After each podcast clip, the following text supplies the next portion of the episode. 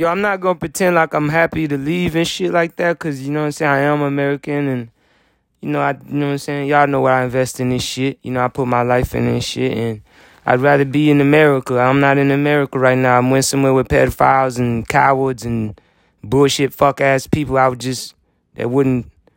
I'd tell them to meet me in Haiti. You know, walk around with CIA initials on their they badges and FBI initials on their badges and fucking pedophile president sons and shit. I don't live in America right now. So I'm going somewhere that's closer to America. Not happy about it.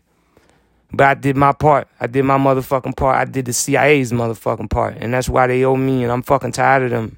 For real. I'm over them. I mean, they still fucking owe me, man. They still owe me a big debt.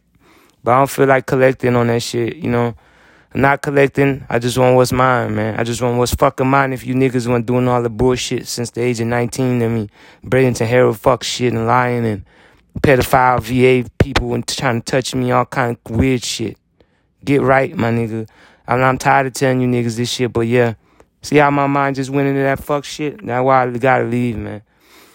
But yeah, man, I'm not not happy about it, but I'm happy about it. You know, you know that feeling. You just not happy to be leaving, but you you know what the fuck you leaving ain't worth shit.